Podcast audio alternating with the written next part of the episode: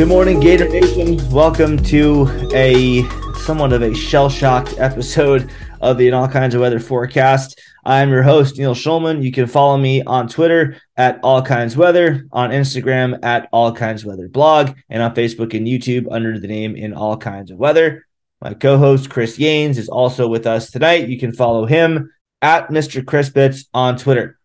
And we've got a lot to talk about with Florida losing a stunner to Vanderbilt 31 to 24. This was not a great Florida team. I think we all knew that. We all knew its shortcomings this year, but to lose to Vanderbilt as a as a 14 point favorite uh, and the fact that it's Vanderbilt period is a shocker in its own right and there's a lot to unpack and discuss and uh and I guess predict as we move forward in the aftermath of this most hellacious loss.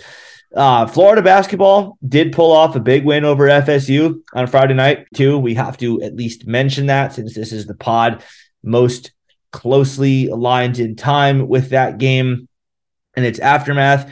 We were planning to talk about that today. Unfortunately, we can't because we have a result that we were not expecting that has changed a lot of things that we now have to give most of our time to that aforementioned 31 24 loss on the football field to Vanderbilt, just as we thought things were turning around for this program. Uh, it was it was a horrifying loss to a team that I, mean this this is a phrase that is extremely unpleasant to say, but we repeat the line as often as we do because it's true every time a team that does not recruit from the same pool of talent as Florida. They do not bother to go after the same caliber of athlete as Florida because they know that they have zero shot at landing it. And we lost to them. So, because of that, we're going to spend almost all this pod talking about that. And we thought that the win over FSU on the basketball court deserves more time. It was it was a big win. As we all know, mid-major Mike could not beat them until it was you know, until his last year when it was really too late for him to win the fan base back. But it was a big win on the road in Tallahassee. We'll talk about that in more detail soon when we can when we can give that game the attention it deserves because we think it deserves more than just a cursory few minutes on a pod that's otherwise dominated by football.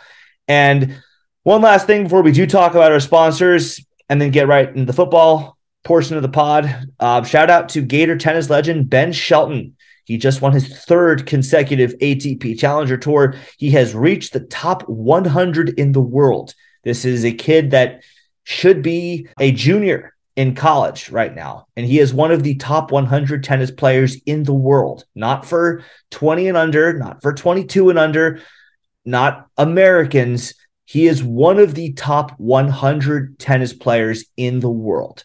And because of that, ranking, he's got a wild card into the Australian Open, which is one of the four the four major Grand Slam tournaments this January. So, congratulations to Gator basketball on beating FSU. Congratulations to Ben Shelton.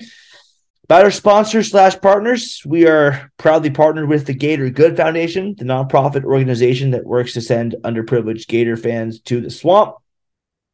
The Gator Good Foundation collects donations from fans and uses them to bring someone to his or her first ever Gator football game. If you believe you or someone you know is worthy of the honor for 2023, because it's never too early to think about 2023, especially with the way this current season is playing out, please email us at gatorgoodfoundation at gmail.com. Donations are always very much appreciated. So if you'd like to donate to our cause, please go to our website, gatorgoodfoundation.com, and click on the donate button. Second, we are proudly sponsored by Stingray Branding. These folks will put a sting in your marketing and deliver results that will wow your clients, whether it's web design, logo design, branding, graphic design, social media management, search engine optimization, marketing strategy, or mobile app design. Stingray Branding will have you covered. If you or someone you know needs professional help in any of the above, here are three great reasons why you should do Stingray branding. Number one is a veteran owned business, especially in November when we, we say thank you to those who serve. Can't think of a better way to properly thank those who serve our country than by giving the business. Two, it's run by a University of Florida alum and big time Gator fan. And three, they've got the personal stamp of approval from in all kinds of weather because they did our new logo, they did our new website, they did the new Gator Collective website, they did the new Gator Collective logo, they did the Gator Good Foundation website, and they do the marketing for the Charleston Gator Club. So if you're listening to this podcast and you believe that your business or brand could use help in any of the aforementioned areas, Stingray Branding will more than take care of you. To learn about their services and rates, go to stingraybranding.com. And with all that pleasant stuff taken care of, my co-host Chris Yanes is with me today. Chris, I mean, there's no there there is no good way to synopsize this. It, it wasn't good. It didn't look good. It, it didn't make us feel good. Uh, the stats don't look good. The game tape didn't look good. There, there was nothing really good to make about it. So I guess we can attempt to pull some quasi positives out of it, at least looking forward. But as far as this game in a vacuum, in isolation is concerned, it was uh, it was just awful. So, I mean, what what what were your takes from it? Yeah, no, I mean, you know, we've uh, only now experienced two losses in our entire lifetime to Vanderbilt University, first one in our lifetime in the city of Nashville. Whenever you lose a game to Vanderbilt, it's not fun. We're not supposed to lose to Vanderbilt. It's not the Gator standard, full stop. And I know that the fans are, are just reeling from it. And we thought that we were turning a corner after beating a bad Texas A&M team, but a Texas A&M team we didn't expect to beat. And then we turned the page to a South Carolina team that we just absolutely clocked at home. And then that same team turned around this weekend and clocked a Tennessee team that we lost to. So college football is weird sport. That's another conversation. But nonetheless, it was just a really bad, disappointing outcome for when we thought that this program was turning the corner. We thought we were setting up a showdown where we could have been playing for for being ranked, finish an eight and four record, potentially a like a January higher level SEC bowl game, all in the first year of Billy Napier after all the adversity we had overcome and, and, a four and four start. So that's that's all come crashing back down to reality, and we have to deal with still the problems that remain within the program, which we'll discuss today. But yeah, there's not a whole lot of positives to take about this other than the fact that help is on the way. And and that's the only hope we really have is that help is on the way and that we do ultimately while there are a lot of criticisms we could have of the coaching staff, criticisms of the current players and some of the guys who may be coming back next year, they're still growing in the program and in the system. It, it's still it still is a stinging feeling when you wake up the next morning and you realize you lost only for the second time and 34 years to Vanderbilt University. Yeah, I mean, help is on the way. Definitely a line that I think a lot of Gator fans are either subconsciously or, or consciously holding on to. It's some some place in their minds. They realize that recruiting is the only thing that there is to look at right now in a positive sense because you can't be too excited about this FSU game. They're waxing teams left and right. They're going to be favored by at least a touchdown, if not significantly more than that. They're the one that you know, they're the team that's ranked and we're not. So, I mean, this season, as far as we knew it, is, you know, it's kind of shot. Like we at the start of the year said, you know what, eight and four is going to be a good year. We beat Utah to start the year, and everyone goes, oh, well, maybe we're ready for more than that. We just took down a top 10 team. Then we lose to Kentucky. Then USF happens. We won that game, but it didn't really feel like a win and then we lose to Tennessee, and then we go, okay, well, now we're kind of right back where we thought we were supposed to be. Then we realize hey, the SEC East, the college football playoff, even the New Year's Six, that's all gone. That's all off the table. As we had thought before the season began, we're not actually ready for it. The Utah game was a mirage. That game proved what we're capable of, but it did not prove that we're ready to compete for that kind of thing. So let's lower expectations the way we did before the year started. And let's think about some lower expectations for just this year and this year only, things that will be good for just this year, like a double digit win season, you know, a, a, Citrus Bowl or an Outback Bowl, or it's not called that anymore. The, the Tampa ReliaQuest Bowl, whatever. The lowered goals, the recalibrated goals that would be good for just this year. Let's aim for all of that. And then things continue to play out over the next month. The loss to LSU, I know that they're in the top six of the CFP rankings. There's still no excuse for that. There's no excuse to let them score touchdowns on their first six drives of the game. I, I don't care that they're going to be playing in the SEC championship. There's no reason for them to get touchdowns every time they touch the ball. Then we bounce back. We go to Texas A&M. We beat Jimbo 41-24, the nice second half. That feels great. We go get some revenge over South Carolina and Spencer Rattler. A little two for one payback action there. That's great. We're feeling good. It's six and four. We think, you know what? That eight and four season, that Citrus Bowl, that you know, ReliaQuest Bowl, whatever. Maybe we don't get 10 wins, but nine and four. We can still shoot for that lowered expectation goal that will only be considered a success this year, we could still accomplish that. And then we lose to Vanderbilt, and that blows everything to smithereens. Now, now that's all gone. Now it's all gone. Even if we beat FSU, you cannot say at seven and five that this season will go down as a success. There will be moments that we remember fondly. Utah, South Carolina, and if we beat FSU, that will be remembered as a successful game, a nice moment, but the season as a whole is shot. I mean, there, there's so much stuff that went wrong. There were some things that went right. Chris, the problem that I have with Vanderbilt is that the things that were going right for us in the first 10 games of the year stopped going right. We couldn't even count on our old reliable, our offensive line. They weren't doing their jobs. The running game wasn't there not necessarily because Montrell Johnson and Trevor Etienne just forgot how to run the ball. No, there weren't holes for them. The I don't really think that play calling has been a strength of Napier's all year, but that's got to have a hand in the problem too.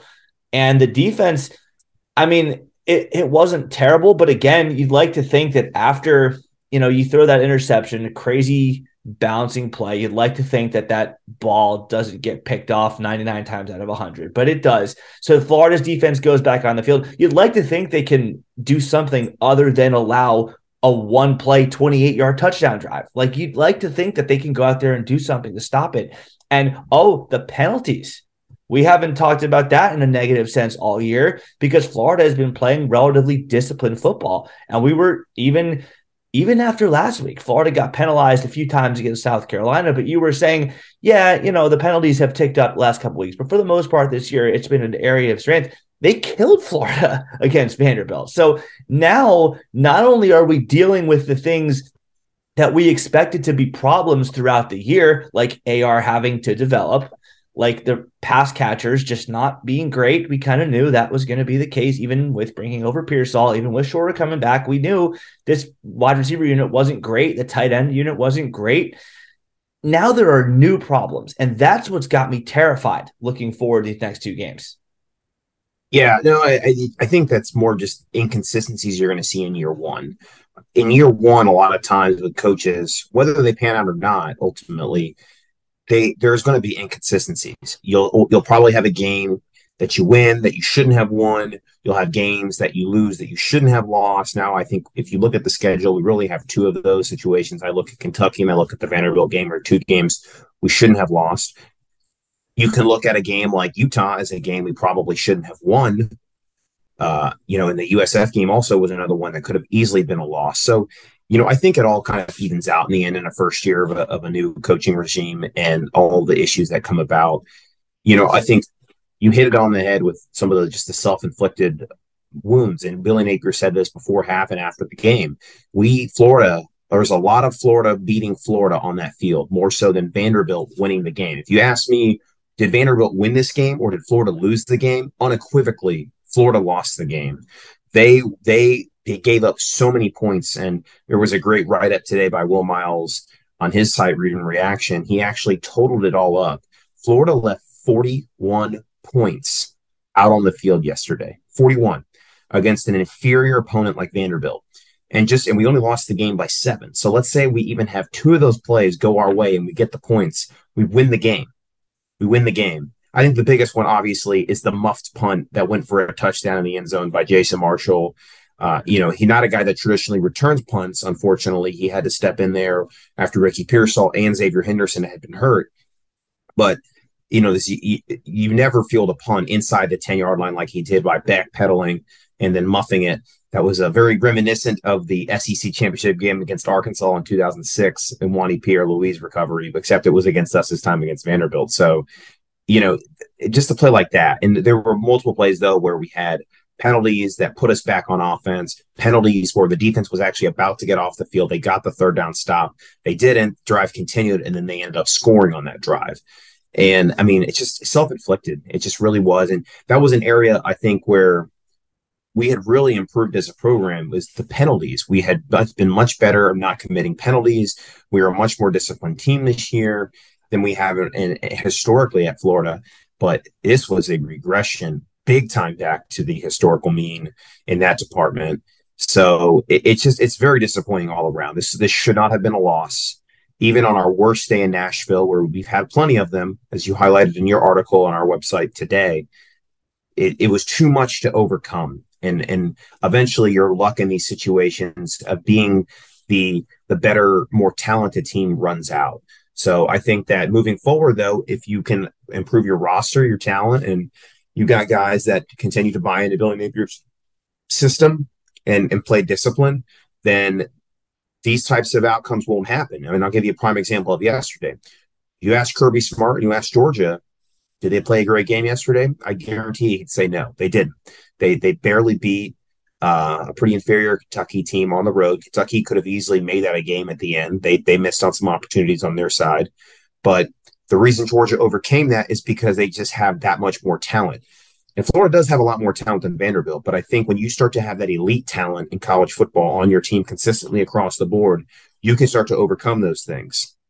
And you know, don't get me wrong, we had some guys really step up yesterday for the Gators. I mean, we we had some injuries, but you had guys like uh, Daejon Reynolds who had a complete breakout game, uh, totaling over 150 yards and two touchdowns. A guy like Ty Bowman, who we hadn't seen a lot this year, getting himself involved uh, after Ricky Pearsall and Xzavier Henderson went down. So, and a day when the run game wasn't there.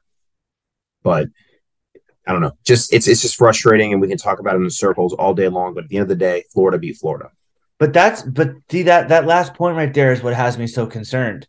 The offensive line was supposed to be the thing that we could count on doing its job all year long. They held their own against Georgia. Big bad Georgia. The Gators offensive line did its job. There were running lanes. There weren't vacuous jetways to run down, but there there were seams. There were some holes to run through. We got punched in the mouth, kicked in the throat, stomped on, and just completely curb stomped by Vanderbilt in the trenches. And I understand that, you know, help is on the way, but that's the one position that from this year's team to next year, we're probably going to get worse because Cybo's gone and we might lose a couple of other pieces from it. So I would have liked to have think to have thought that that was going to be the constant that we could use next year and say, okay, this is the unit that was extremely solid last year. It was consistent. It was great at what it did. It never failed to do its job. When other units are struggling, this unit can step up and do its job, and we can just lean on it and ride it to a win. We couldn't do that against easily the least talented team in the SEC. And that, Chris, you know, bad day. Florida beat Florida. Yes, understand that's still concerning. Yeah, no, it is. And there's going to be some soul searching in that locker room going into a rivalry game here on a short week. There's going to be some soul searching in that coaching in that coaching room, not just going into this week in the bowl game, but also in the offseason. They're going to have to make adjustments. And I and you always talk about how like, you know, Billy needs to really reshuffle the staff. He needs to give up play calling duties. You know what? Like it's year one. It is year one when the season's over, there's going to be time for the staff and him to self reflect and look at what did and what didn't work. I, I have full faith in the fact that he is somebody that is willing to make changes when necessary. You know, he was a successful head coach for four years at the group of five level, won 40 games in four years and two conference titles.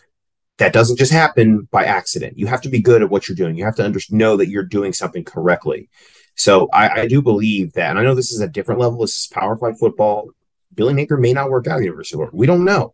But I, I think that with the limited coaching experience and time that he has, he's somebody that does learn from his mistakes. Being he was a coach, got fired at Clemson, came back, was a great assistant for uh, Nick Saban, was a great uh, head coach at the group of five level. So he everywhere he's gone, he's gotten better, he's improved. And I I suspect in his big opportunity as a head coach at the power five level here at the University of Florida, he's gonna try and do the same. So you know those those issues that we speak of here like the offensive line you know like the inconsistencies we've seen throughout this the season on our team those are things they're going to work on in the offseason and they're going to have 15 bowl practices now to work on this, which is huge. It is. So, so two things in particular that I think he has to do this offseason. And by me saying he has to do them does not state one way or another my confidence level in whether he will actually do them or not. I would think, for all the reasons you just mentioned, I would think he ultimately will do these two things. Number one, he needs an offensive coordinator. He he absolutely does. If nothing else, he needs an offensive coordinator to be there as an assistant for him that he can game plan with throughout the week. He needs a Joe Brady type where even even if Napier does want to be the one to call the plays, he needs someone to go over the opponent with him. He needs it because looking at that Vanderbilt game, Florida coming out, throwing the rock all over the yard when that's clearly not their strength. Granted, the offensive line not doing their jobs had it had something to do with that, and that's not on Napier. But I thought the game plan to start the game was very, very odd, given that Florida's run game had been in strength all year. Number two, he needs someone.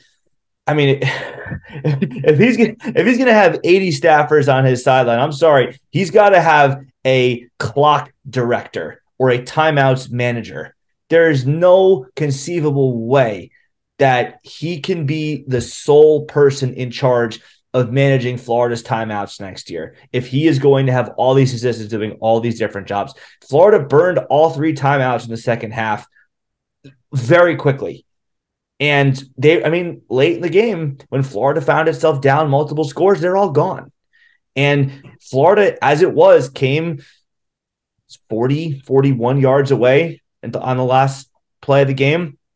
Could have really used those timeouts when Vanderbilt recovered that onside kick and just ran the rest of the clock out. So that's something that Napier is going to have to have someone. Maybe it's just a strategist that comes in in the offseason and gives him maybe like, I mean, it, it could be something as, as informal as a five day vacation where he just sits in a hotel ballroom with someone who draws on this giant whiteboard and explains, okay, in this situation, you do this. In that situation, you do that. You burn your timeouts only for this reason, that reason, whatever. You he has to go through a crash course in you know timeoutsology 101 because he that that cost Florida. It cost Florida the game against Vanderbilt. Yeah, I mean, I think I mean, he, uh, first off, he does have a guy like Ryan O'Hara. Ryan O'Hara is is, is a big offensive analyst, specifically with the quarterbacks, but he's this trusted advisor when it comes to offensive game planning. He has several other folks in his quote unquote army that do something similar for each of the other positions. You know, I think the jury's still out on it. Like, here's the thing: if next year the play calling is not better and the or the offense isn't as consistent, because I mean, look, the offense still put up some good numbers this week. Uh, I think the bigger issue is the fact that the, the run game just wasn't there, and I think that really put a damper on Florida's ability to hold the ball and move it down the field consistently. But I think Napier's going to get at least another year. And I mean, here's the thing: the reality is, he probably when he by the time he realizes he has to make a change, it may be too late. So. I think this is something we're going to have to live with and hope that it actually works out for Napier the big thing I'll say for the offseason is he's going to just learn from, ex- he's going to have experience. The biggest way to learn from something is to actually experience it. You can read about it, you can, you know, theorize about it, but until you actually go through it, you won't know for sure. So he's going to have 13 games that he can look at on film, uh, going back into the stats sheet and realizing, okay, in this situation, this is how we reacted. Was it the right one? Or in this one, this is the way we reacted and it wasn't the right way. I mean, he's going to have a whole offseason to do a, a self evaluation of himself, of his staff, of his players that will be back in the program next year and go from there. So I think for me, I'm, I said this, I've said this multiple times. He, he gets a clean pass in year one, clean slate. I, he's earned my trust. Like every time that there is a setback in the program, it's followed up with something good. You know, whether that was a recruiting pitfall earlier in the summer, he followed it up with some good recruiting news. If it was a bad game, he followed it up with some improvement and some good games after that. It, it has been a roller coaster ride. There's no doubt about it. But I think that in this offseason, it's a chance to look at the things that were successful as the talent level is infused and, and raised in the program then that's when we're going to really need to start seeing the consistency. Next year, yes, like six and six, seven and five is will be unacceptable. We'll need to see nine, 10 wins next year. In my opinion, I think we need to see nine, 10 wins next year in order to see progress in the program. And by year three, we have to be competing for a college football playoff berth. Full stop. Yep. I mean, at, at that that's the three year that's three year rule and how it typically goes in college football. But right now, year one, he gets a, he gets a pass, and you know you you can see big improvement from coaches from year year from year one to year two. Look what Heupel's done at Tennessee. A lot of that was predicated on you know uh, the quarterback play and Hendon Hooker, which you know thoughts and prayers to him and his his tough injury. But that's this kind of situation where you can't flip it in, from one year to the next. But it, like we keep saying, it's if we need to increase the talent, and this coaching staff has to go through an off season of just self reflection and evaluation. Yep, and I agree with all that. And my only real add on to that is you know, yes, he has to go through this off season of reflection and, learning and getting better. But here's the thing that that I, I think needs to be attached to that statement. If he fails to do that, there there will be consequences. He he will not survive. It's not it's not a situation where, you know, well, he gets a pass this year, but he has to do XYZ next year. But XYZ is not a hard and fast rule. It won't kill him to not accomplish it. And then if he doesn't do it, it's well, there's some progress. No, no, no, no, no, no. He's got to show massive progress next year. This and anything even semi resembling this will not be tolerated, will not be accepted. And he will have a lot more pressure on him in year three than I think he otherwise would if next year is not significantly better. And, you know, if year three he has that pressure on him and doesn't succeed, then it's going to be time for a different kind of conversation that I think neither of us really want to have. But we, we will do it. We had it about Dan Mullen, and uh, you know, if, if the time comes where where that kind of conversation becomes warranted about Billy Napier, it'll it'll be tough because he's a likable guy, but you know, and, and, I think he does have a good vision for the future, but you know, we'll we'll have it. Keep it respectful, but keep it real. So yeah. I will say this, just looking at it, he's gonna have an opportunity, I think, too, with the benefit of an easier schedule. This was a very difficult schedule for a first year head wait, coach. Wait, wait, wait. You think next year's schedule is easier? I think it's a little bit easier. Yeah. At Utah, at LSU. I mean, yeah, but I mean, then again, you have uh, Arkansas home, instead of Texas. Home A&M. against Florida State, home against Arkansas, home against Tennessee. I mean, it always balances out. I, but I mean, I think if I if you look at it, that's a Utah team that's not going to be returning the players they are this year. They're going to be flipping their roster pretty significantly, actually. True, uh, but and you know our non-conference opponents, you know, are you got one uh, FCS team and one uh, team that just joined the FBS. So in in Charlotte, so it's I don't know. I, I think it kind of evens out for that, but I think it's slightly easier. Yeah, I would say so.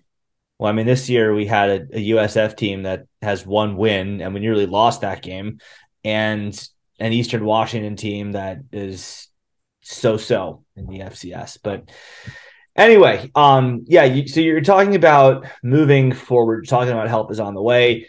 I think we have to talk about that, Chris, because I think that this this Vanderbilt game, I think, exists in two contexts. Context number one is the context of this game in isolation slash this season in isolation. And that context is this was humiliating. This was absolutely disgraceful and it was unacceptable. The context, as far as Billy Napier's overall tenure is concerned, I mean, that context has to start with well, Kirby Smart lost to Vanderbilt his first year. Nick Saban lost to Louisiana Monroe his first year. Years two for those guys both turned out to be sensational. No one's saying that losing to Vanderbilt in year one is some sort of prerequisite to year two success, but it is to say that if year two is a lot better for Billy Napier, no one's going to care about this game. This game will be thrown out. In fact, I mean, just to show how fickle the fan base can be, if we beat FSU on Friday, no one cares about this game. Uh, uh, I mean, they'll care, but in in ten years from now, people are going to remember 2022 for South Carolina, for Utah, and for FSU, not Vanderbilt, not Kentucky, not the near disaster against USF. So. As far as the one game is concerned, it is a horrifying loss. And there is nobody on this podcast, not myself, not Chris, not Casey, who has the flu now. He's sick. Best wishes to him. Um, not Dustin. No one's trying to make it anything other than that. But well, what we are trying to say is if the future plays out the way that we believe, and I think reasonably hope it will, no one is going to care or even remember that this happened. So, with that said, Moving forward, um, recruiting. Chris, I think we got to start with uh, the the one guy that Florida's not going to have in its class this year. Talking about help is on the way. We we got the big flip of Jaden Rashada. That was a big QB pull that I think was was very unexpected for us, especially after the way we lost him back in the summer. Florida's response to losing Jaden Rashada to Miami and John Ruiz in the offseason was to go pull this kid away from Penn State, Marcus Stokes. From Nease High School, all the buzz is made. Oh, Nease, that's where Tim Tebow went. Oh, he's a Jacksonville kid. Oh, continue that pipeline. That's great. And then a video surfaced of him saying a word that he should not have said. That there's nothing else to really say about that than than that. He shouldn't have said it. And Florida pulled a scholarship offer. So we're not going to spend too much time on this, but it, it is something that happened. It is relevant. So I, I, this is as, as socio-political as we're ever going to get. But Chris, I mean, what what do you think about it? Yeah, you know, uh, it, it's it's a shame uh, that it that it happened. He obviously, shouldn't have said it. He made a, a, a horrific mistake and is now paying the consequences for it. And my only hope for the young man is that he learns from it and becomes better from it, educates himself, and and and hopefully find success eventually. But you know, I think the big thing too is through this, I hope he shows some remorse and apologizes. And um, I think he, I think he did in his in his um his letter that he put out today. But you know, I hope he truly is sorry and he learns from it and then just and grows from it as a as a person. He's only 17 years old. We don't want to condemn the kid for the rest of his life. We hope he learns from it and and becomes a better person. And I'm sure there'll be an opportunity for him somewhere but it's not going to be at the University of Florida. And, you know, I think that the the coaching staff believes that that's just not they're trying to build a culture, they're trying to build a strong locker room. And, you know, when you have a situation like that happen, it's it's difficult then to have all the players buy in to to having a player like that in the locker room. I think that might have played into the decision some. So we have a we have a great quarterback now and Jaden Rashada committed. I'm sure that we're going to go through the transfer portal and find potentially other players, depending on how it shakes out with Anthony Richardson this offseason. Uh, and we'll go from there and we'll move on. And and uh, Marcus Stokes will move on too. So, you know, unfortunate situation. It really is. It you know we never like to see this, but we hope. I just hope that he learns from it and is truly remorseful and sorry and can grow from it.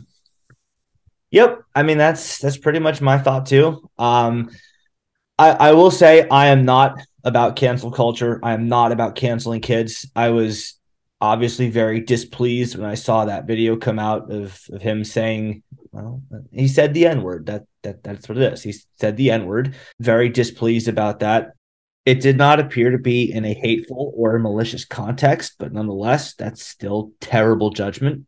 I thought it would be a nice teaching moment where he could learn about the history of the word, realize the pain it causes African Americans when a white person says that word, because I mean, the historical context of it is a white person, you know, whipping a slave and and saying that word, and it, it's used to to demean and try to disgrace black people. So I mean, I you know it, it does exist in rap. It does exist in in pop culture. I, I understand that. I'm not here to have that debate. It's a totally different discussion. But just in the context of him, I hope that he understands at least why there are some people, you know, people of color who don't like it when when white people say it, and, and it's their right to feel that way, and it's completely reasonable for them to feel that way.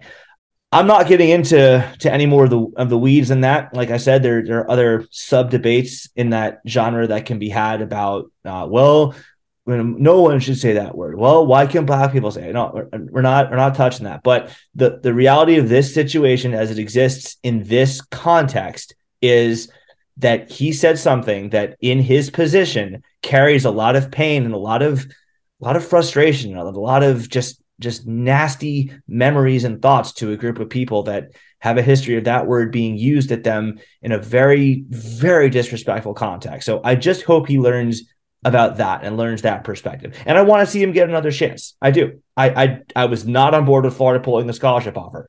I wanted Florida to be the one to to take him in and say, look, this is why that's bad. Explain it to him. Give him an education. That's I mean, that was what 2020 was all about, right? The whole year was about You know, I mean, me as a white person learning, you and other white people learning and, and being educated. I hoped that he could have been educated on this subject, but the bottom line is um, even if you want to give him the, the benefit of the doubt and, and, assume he's not a racist it was still a really really bad idea for him to record himself using that word and post it on social media like if, if you're going to do it in your car alone i'm not going to comment on that but if you're going to record yourself doing it and post it on social media that is a spectacularly stupid decision so that's the issue at hand here. Above everything else, the reason why he lost his scholarship offer was because he made a bad decision.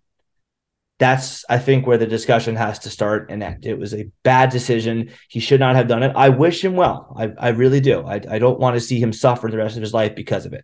But he made a bad decision, and well, Chris, he paid for it. Yep, no doubt.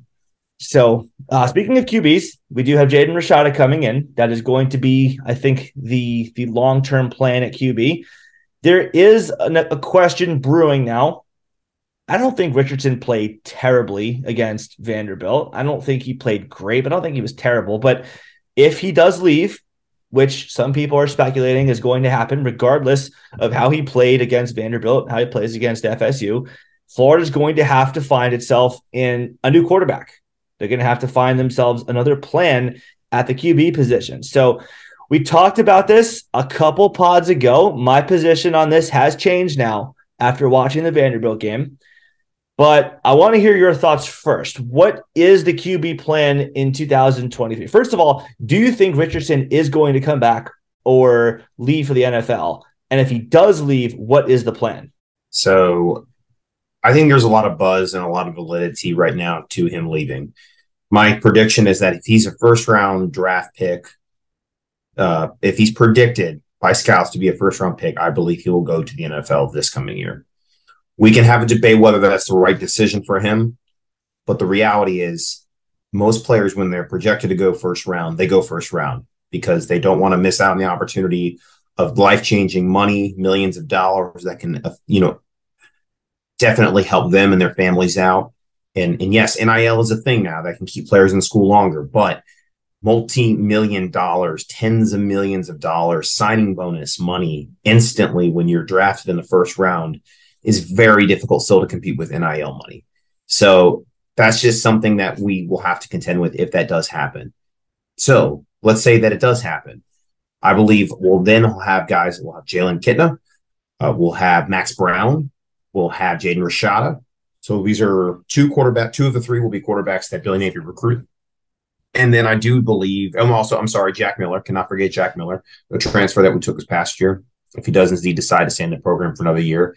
And then I do think we will go for a transfer quarterback. I think it'll be a quarterback who probably started at another Power Five school this past year uh, but is looking for maybe a situation where they can come in and be on a team that's going to make a, a run in a big conference like the SEC. So I would suspect it's a quarterback, you know, in another in another Power Five conference that has had a good year, and that you know with NIL now that we are in that era, we can pull other kids from other schools away to our school, and I think that that's the route that we would probably go as a bridge to Jaden Rashada, Max Brown, Jalen Kitna, uh, as they continue to progress in their careers at the collegiate level and need maybe a little more time for development, that'll be a bridge to that moment. And then also, let's keep in mind, we're two weeks away from DJ Lagway making a decision. He's a major 2024 commitment. If we got him, that would be I would I would actually contend that might be the biggest commitment that Florida's had in maybe 10 years. I'll I'll make that bold of a statement. I think it's that big of a deal if we get him, uh, because he's just a very talented kid, five star quarterback.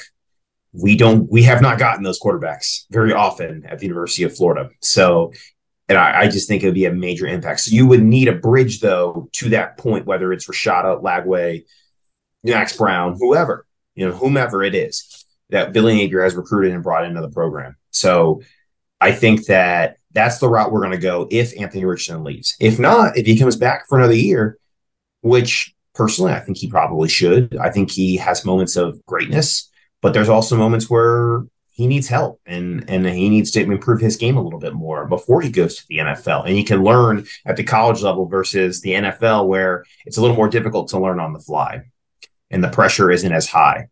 So and then in that case, I don't know if we go for a transfer quarterback. It won't be necessary, and we'll have the bridge to Jaden Rashada and those other guys that we mentioned because Anthony will have stayed in the program for another year. So a week ago, I was not convinced that Florida should go to the transfer portal route because I had been so certain that it wasn't going to be needed because of the depth we had coming back at quarterback with Jaden Rashada. Um, I was assuming that we would get DJ Lagway, which I probably should not have assumed because there are other big time schools in hot pursuit of him. So, anyway, I've thought more about it after that Vanderbilt game it does seem to me like Richardson is probably going to go. I, I have heard buzz that he is definitely leaning that way. Nothing has been decided. I'm not making a claim. I'm not breaking news. I'm not calling a shot. I'm just saying I think that as of I have reason to believe, not that I think I have I have real reason to believe he is leaning towards going to the pros. So and, and, and for the record, I think that that is a horrendous mistake on his part because I do not think he is close to ready as a passer. The athletic abilities are unquestionably there, and he could definitely you know dazzle with just athleticism. He's got the he's got the the Cam Newton sort of vibe to him. He's well, he's not quite the same kind of athlete, but he's he's pretty close to Cam Newton. So he could probably get away with that. Um, just get a little bit better as a passer and be a serviceable NFL QB. But I think he could do himself a lot more of a favor by coming back and learning a little bit more mechanics, uh, or a little bit more from a mechanic standpoint, and just you know shoring that up. But I don't think he's going to do that. So I have my eyes on two guys, and I think you mentioned one of them to me off the air. One of them is Grayson McCall from Coastal Carolina. I like I like the way he throws the ball. He looks he looks confident. He looks sure. He steps into his throws. He looks like he is like he is confidently throwing the ball. Richardson, sometimes he does, sometimes he does not. McCall steps into every throw and delivers it like he's confident about it, which granted he can be because he's in a conference where his offensive line can just bully everybody else. But he is a kind of quarterback that I think Florida fans have been, aside from Kyle Trask, have been have been yearning for for about no, I mean, aside from Kyle Trask and half a season of Will Grier, have been yearning for since Tim Tebow left. I think he would do very well with an offense that features a, a bunch of freshmen like Aidan Mizell, like a Eugene Wilson, like an Andy Jean, who can take the top off of defense. Assuming Justin Shorter comes back, that's a great weapon to have for him. Mr. Dependable, like a Ricky Pearsall, I think he could do great with him. So, and assuming the offensive line comes back and does its job, I think he could do very well in in the offense that Napier has, which is different than Dan Mullen's. Um, I I don't think he would have been the guy to go after if Mullen was was still the coach. But I think with the more the more pro style attack that Napier runs, I think McCall would be a great fit. And similarly, for a lot of those same reasons, uh, Sam Hartman from Wake Forest. I think he would be a guy that could come into Florida and just hit the ground running because of all those weapons, because of the offensive line. Even without O'Cyrus Torrence, Florida will figure a way around that. They have two offensive line coaches for that reason. Napier is obviously putting a lot of emphasis on that position. So I think even without O'Cyrus Torrence, even if it does take a step back, the offensive line will. I'm going to forget the Vanderbilt game. When I say this, the offensive line will do will be fine next year, and he can he can throw the ball around the yard with confidence too. The one that I don't think that Florida has a real chance at getting just because I, I, they have they have deep pockets there in Chapel Hill. I don't think they're going to get Drake Maye. They they can keep him. Yeah, you know he's kind of like a a, a super wish list, uh, and that's if assuming you can pry him away from his situation or he doesn't go pro. But you know he comes from a long line of an athletic family. Uh, you had mentioned you had tweeted out earlier how his brother, his brother played on the 2017 national championship team at Florida. Right. And then uh, he's got a long line of a long line of family that's played for North Carolina as well. So there there isn't an emotional tie more so to North Carolina than Florida. But he, I mean, in my mind, I mean, I'll, I'll say this: I think he's probably the most exciting quarterbacks that I've watched this year play college football, outside of a C.J. Stroud or a Hendon Hooker. but he's very talented. And and if you could somehow lure a guy like that away from North Carolina to Florida, then I think that dramatically changes the outlook for next season. Uh, the other thing that I think matters too is scheme fit. I think these quarterbacks are more of the mold of that the quarterback that Billy Napier is going to recruit moving forward in the program. Anthony Richardson, while he has improved greatly, I think as the years gone on and got more comfortable in Billy Napier's system, I think another year in the offseason would be fantastic for him in this system. He is not really a fit, though. He's more of a spread quarterback. He was recruited to run Dan Mullen's spread offense. And he, I think, would have seen a lot better results in a spread system this year, being that he played in it before. He could have easily just kept going. But, you know, Grayson McCall, Sam Hartman, uh, Drake Maye, those guys all play that more pro style um, where you see some of those pistol sets. I think that that is a system that those are this system would benefit those players more so. But all three are, are really tantalizing uh, to, to think about maybe in, in built with Billy Napier's scheme with those playmakers and skill position guys that you mentioned before. You know, this team will return a lot of players, starters next year. And then there's going to be a lot of guys on the back end that I think transfer out of the program find other situations. We're going to be bringing in a rather large recruiting class. I still think it'll anywhere in the neighborhood of 26 to 32 guys because we can't sign over the maximum this year. I do think Last we're going to hit right? the transfer portal very hard once again. I, I believe it is. Yeah. So we're going to try to take advantage of it. You could really flip this roster quickly and and it's going to look extremely different next year. So a new quarterback that fits his system uh, a, an offense that will have some great playmakers on it. Maybe you go find a, another receiver in the portal just to shore it up, but or tight end.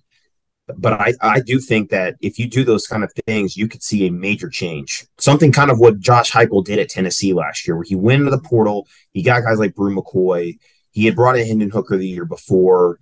You, you know that that that's a that's a scenario that I could see happening here at Florida, and you know, we'll just have to wait and see. But if if indeed Anthony Richardson is in his last game or two as a Florida Gator quarterback, he will uh, we will I do believe go the transfer portal route. And those three players that you mentioned, at least McCall and Hartman, are two somewhat realistic options. Uh, to to to to get them. There's there's some smoke out there. I mean, I, I think a lot of people this week on Twitter kind of started seeing those names pop up, and so I think there's something to it.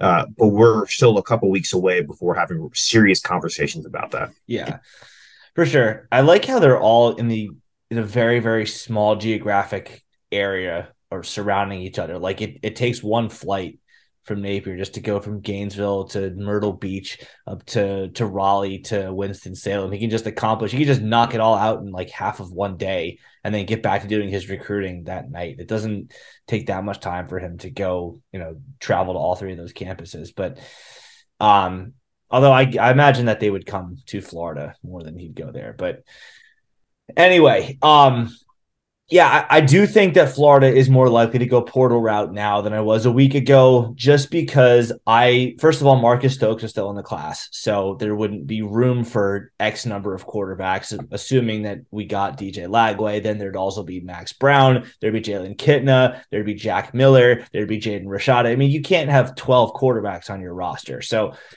Florida, I think now though, with all the smoke of Richardson going pro, is going to be more likely to really hit that portal route hard, and not not just to take a QB to take a QB like they did with Jack Miller. I think Florida took Miller as a as a backup option. They, they don't think they took him with the intention of him being a, a starter.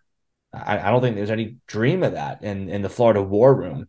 But this year, Florida is, I imagine, will go hard after a QB. The, the issue that I have, the fear that I have, is Florida either, I mean, either those guys choose to go pro or stay where they are and they don't enter the portal, or they do enter the portal and Florida whiffs on on both of them. And, and say Drake Maye never even enters the portal. Let's say McCall and Hartman both go portal and Florida strikes out on both of them. Now what? That's the question I mean, I've been asking myself yeah, I mean, I think you'll just have to continue to go through the portal and see what else is out there. I mean, because it drops off just, after those guys. Well, I mean, not necessarily because you there's there could be a guy out there that we're not thinking of right now that's out there that is at another school similar to like that. That's why I kind of tried to stay generic when I was talking about where we would go. I, I think that because of the NIL area, you can just say to a guy, hey, you know, what's your situation here? We can make it better for you. We can bring you in. You can play for an SEC school. You can compete for an SEC championship in then year two with under Billy Napier. You know, at the very least, guys are going to start going back to their own school and saying, this is what this one school is offering me. Can you offer me the same?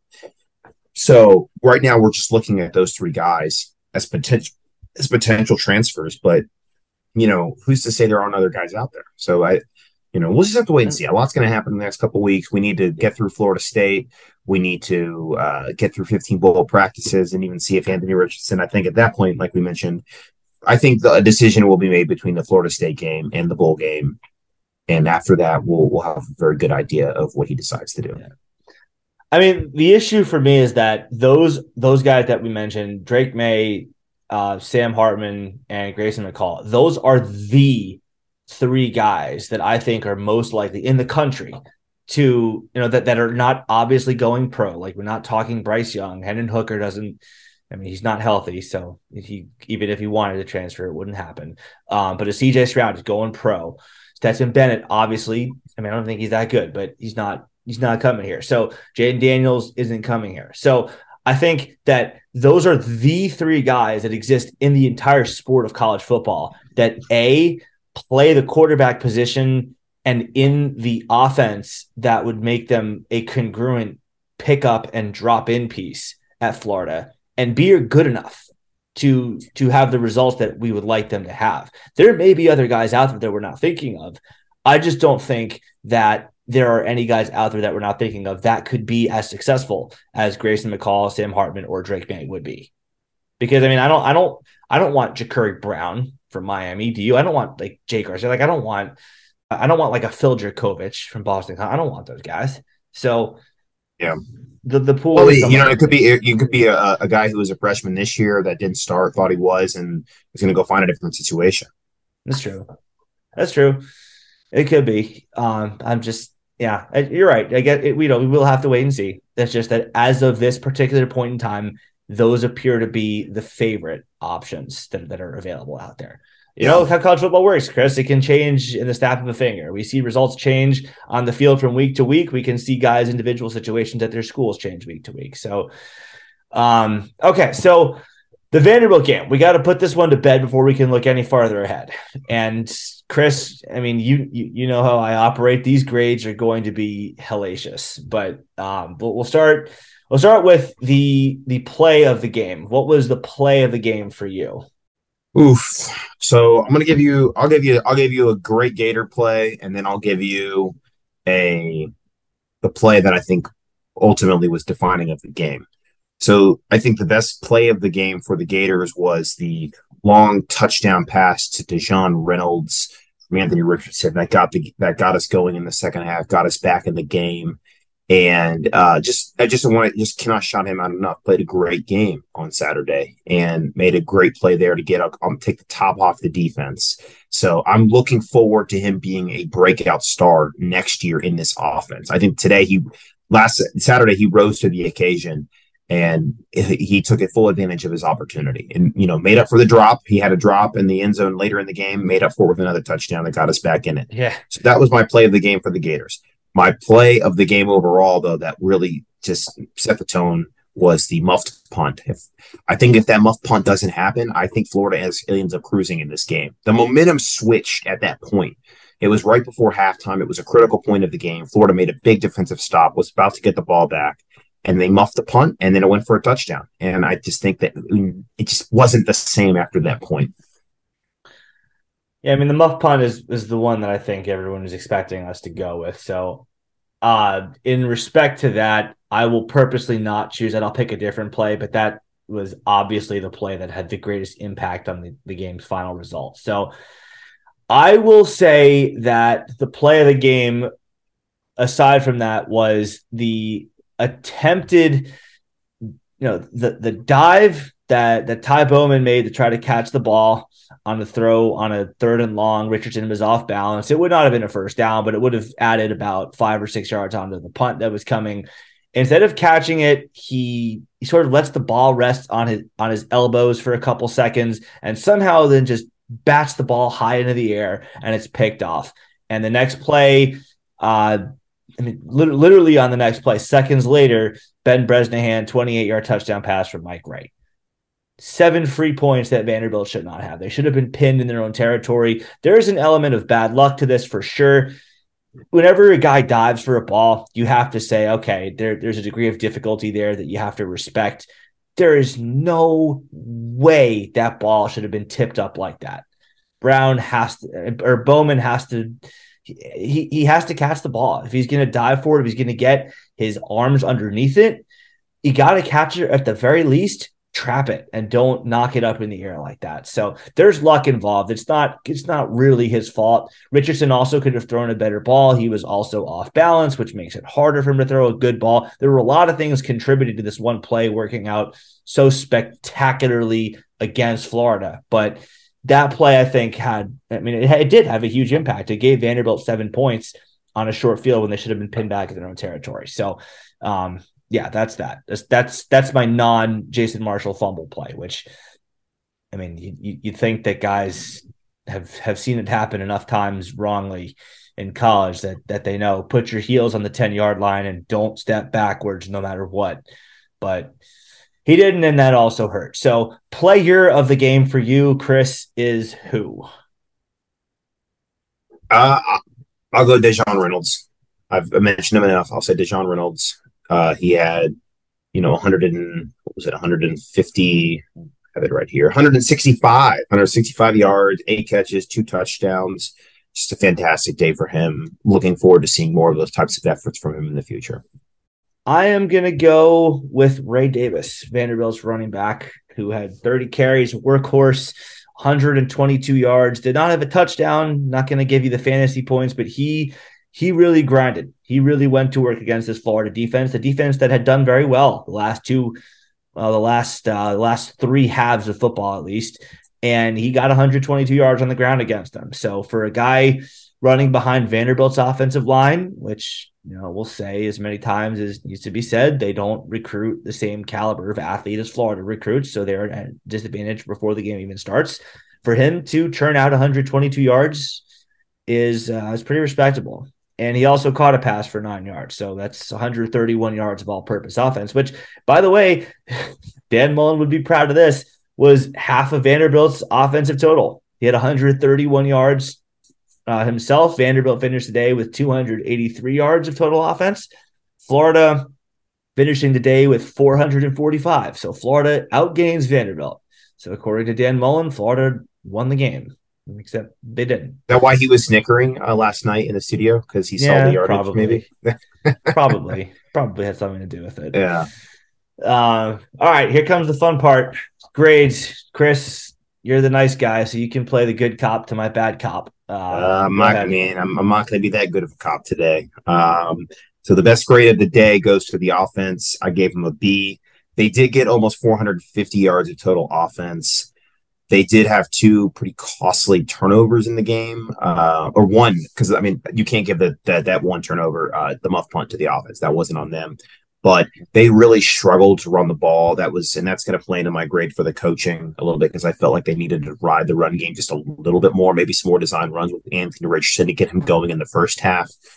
But they did put up 400 yards passing, 445 yards total, but that rushing total of 45 yards, Dustin so on cue with these padlock stats of yeah, Florida, undefeated wow. when we rush for over 210 yards and uh, winless when we don't. So we that is we ride and die by the run game, and that was that is what killed us. But still put out a solid offensive output, considering we lost two some we two lost two big playmakers in that game. So B for the offense, defense. I'm going to give them a D. Not a complete fail, but pretty darn close.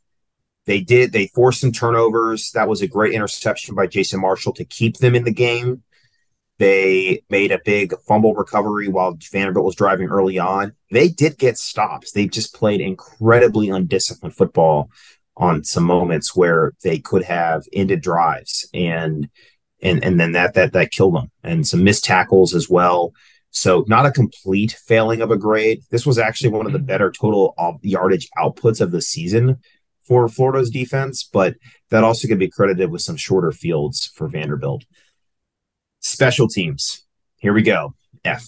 There they they they earned the F for me this week. It is it was bad. You muff a punt into the end zone for a touchdown. If I could give them a zero, I would. It it was awful. It was Wait, a, so no no. So when when you uh, when you give an F, you can give your zero to sixty grade. How how bad of an F is this for you? This is like a zero. Like they they did nothing to help us win this game. Nothing. Nothing. Halleck made two field goals. Well, I've I've revised my standards uh, from last week.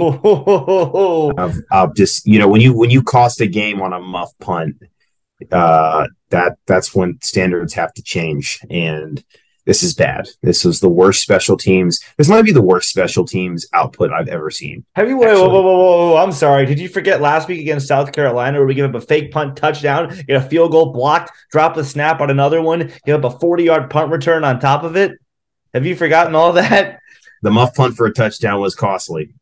Oh. It was oh. just that costly, and we had another missed field goal. We had another, or we had a missed extra point. You know, and and which let's say let's say for a moment, let's say for a moment, Florida does score on that last drive, they would have been playing for the tie to go to overtime, not the win. That right. extra point was incredibly costly. It could have been incredibly costly had we even scored there at the end. So, but nonetheless, they get the F finally for me. Coaching, I'm going to go D. Wasn't a complete failure, but it was a disaster in game planning. I felt like they should have run Anthony Richardson more with some design runs when the running backs were having struggling to get through the line, get him out and open in, in space, run, do those power options to the side. And, and I and I think the bigger thing is it's better when they get him going early on in the game. They started to do it more in the second half, but I think they need to start doing it more so in the first half to get the run game going because it then pulls those linebackers up and it's going to have those ball, you know, those balls over the middle of the field. Uh, it's going to really open up that play action game that uh, Florida actually excels at. So, and that's because of the fact they're such a good run team. But when you have no run game, your play action, your play action threat is not there. So, the coaching staff could have done a better job, I think, calling plays, devising schemes, I think they put their defense in some tougher situations that they didn't need to be in, especially in those third and long situations. But and then uh, they need they definitely deserve a lot of ire for the coach the special teams woes. If there's one thing I'll say that the staff should change next year, because I don't think I mentioned this, is I would hire an actual on field special teams coach, an actual on field. That's that's I, that's one area that I'm at.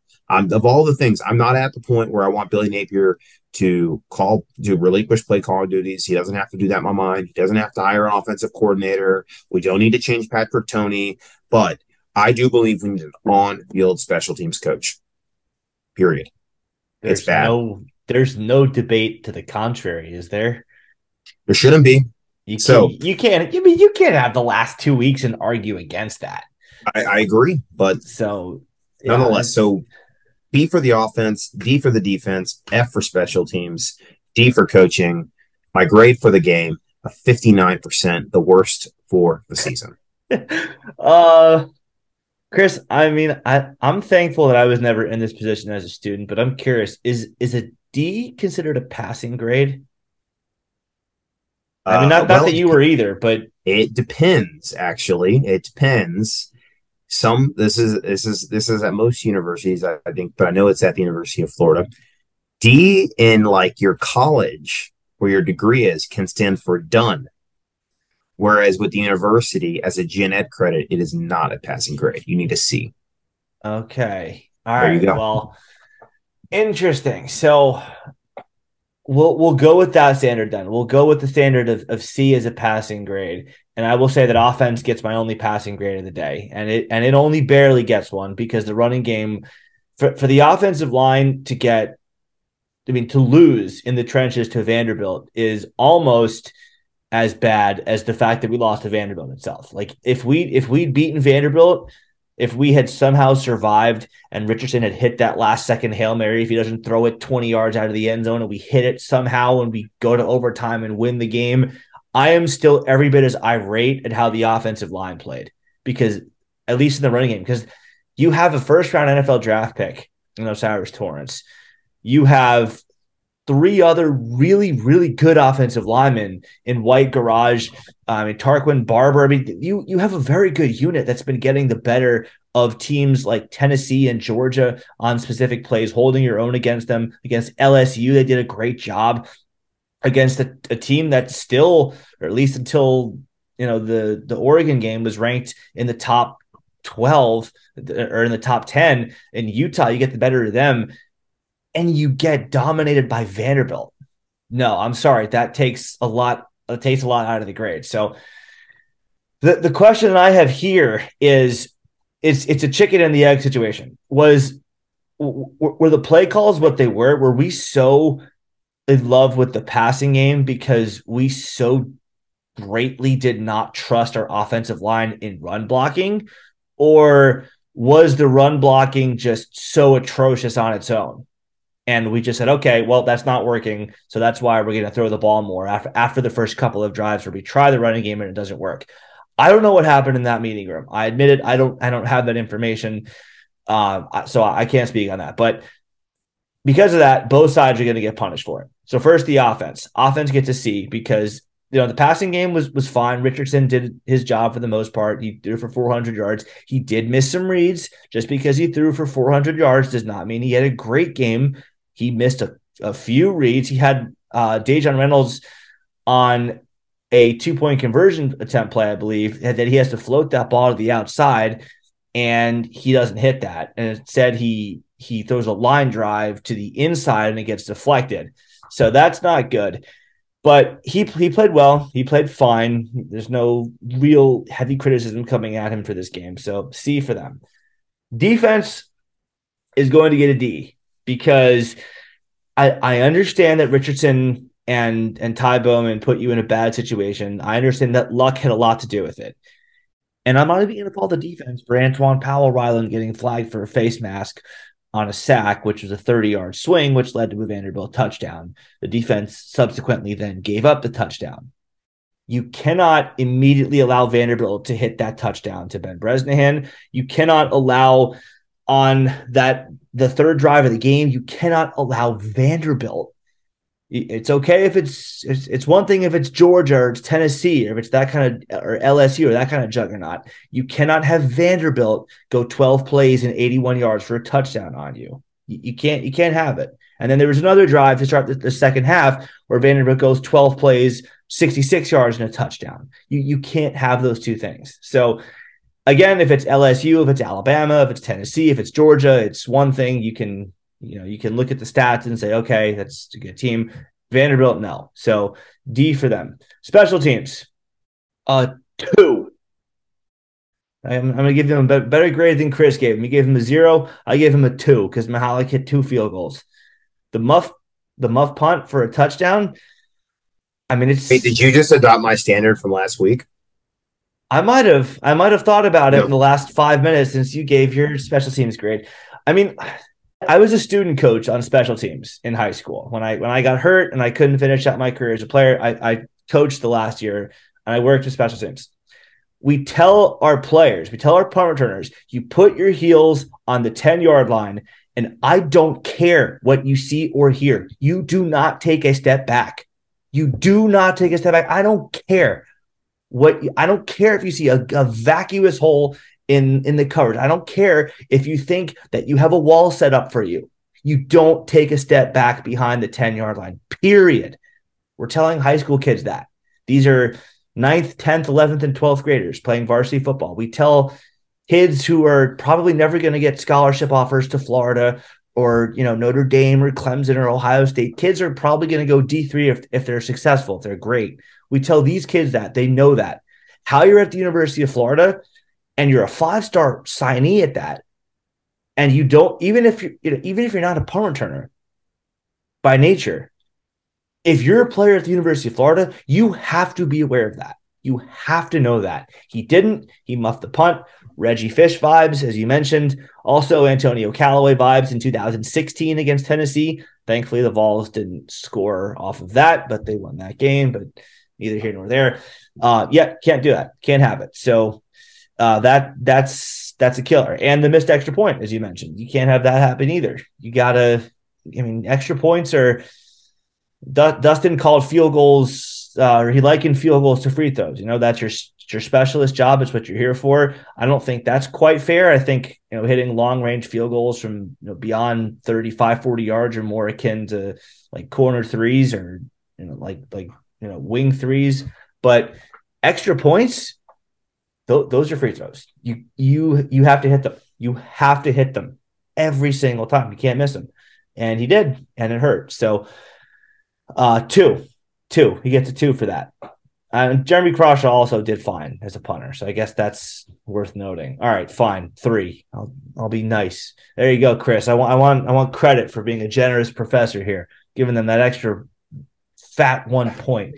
It's a three. Coaching again. I don't know who to blame for the play calling here. I don't know if the reason we came out throwing so much to start the game was because we were so afraid that we were going to get manhandled in the trenches by Vanderbilt. There's no I mean, there's no reason we should have thought that. That's an absurd thought to think before the game starts. But when we try to run the ball, we see that that's correct. We see that we cannot run the football. So I don't like the play calling, especially when you're down Xzavier Henderson. And then when Ricky Pearsall gets hurt, you try throwing it even more.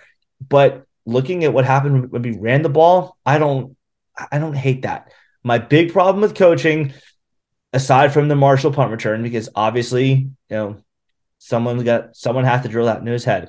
My problem with the coaching is why are you out of timeouts midway through the fourth quarter?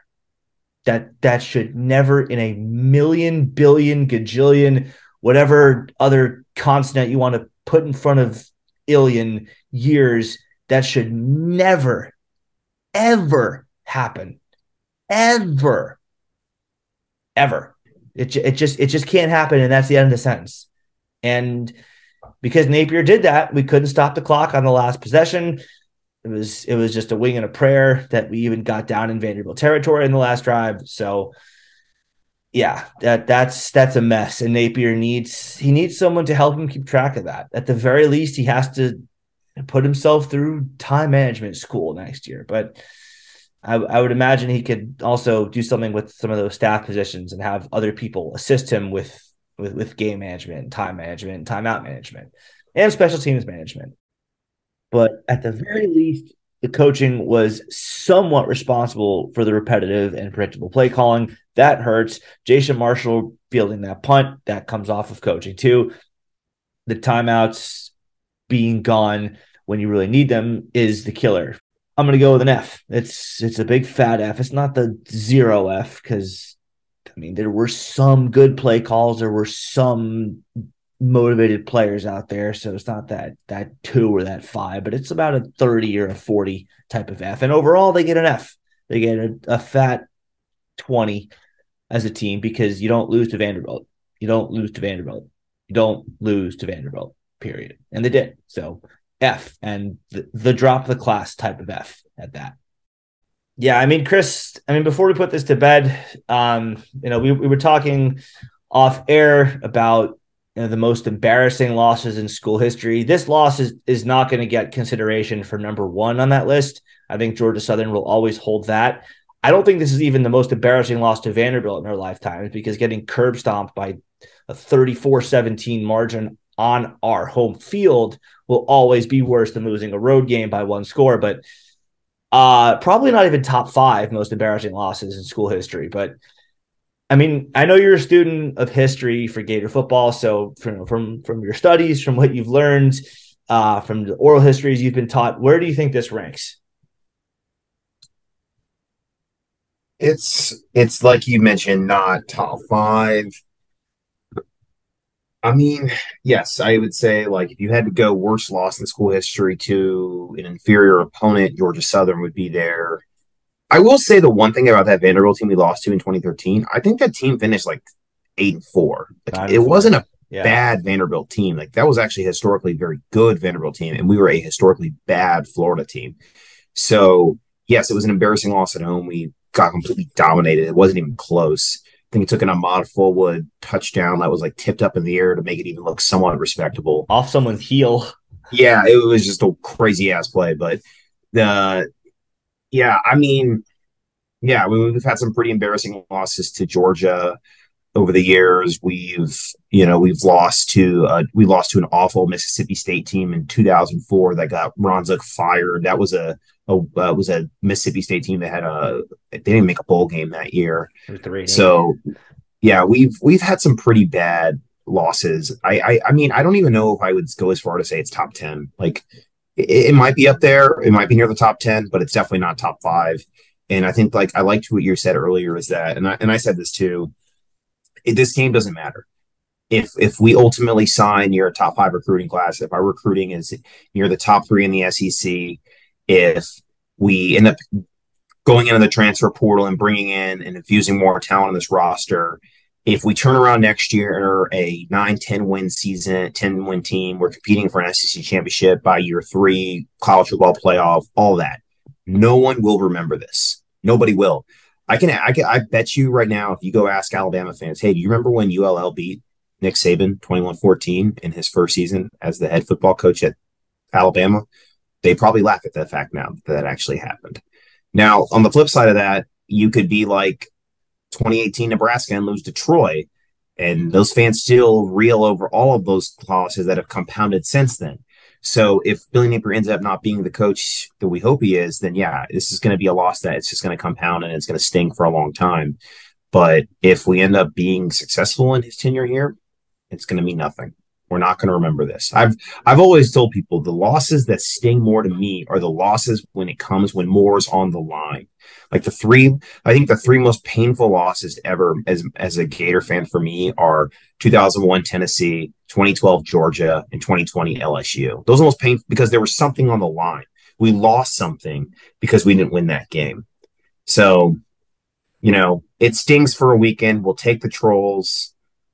But like you said, next week, if we beat Florida State, then the trolls stop. Yeah, uh, I think there's a big distinction between the most painful and the most embarrassing. Georgia Southern wasn't painful. You're, you're kicking a corpse. The corpse doesn't feel anything. We were, we were already four and six going into that game. So I was actually, I wasn't celebrating, but I was like, okay, that just means we're one step closer to getting Muschamp fired. So silver lining, boom. But I mean, you also have to have to consider losses like in 1990, we lose to Tennessee 45 to three.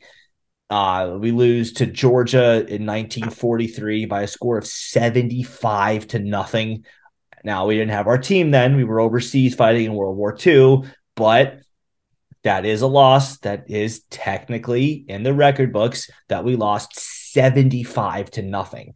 So, that, I, like, depending on how you gauge that, you can say that that's worse than just the sheer ignobility of losing to Vanderbilt. I don't know. Like, like that's up to your interpretation.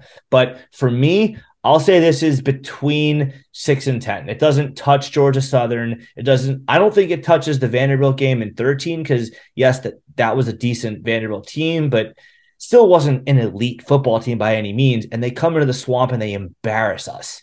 I mean, it wasn't even a close game. And just just the sheer optics of getting blown out by Vanderbilt at home is always going to put that higher than a close loss on the road. There was the final Zuckening game you mentioned, losing to Mississippi State in 04. That that team was three and eight and lost to Maine. There was the Fiasco Bowl, 62-24. We just got humiliated by Nebraska for the Natty. And this Vanderbilt team, by the way, is not a joke either.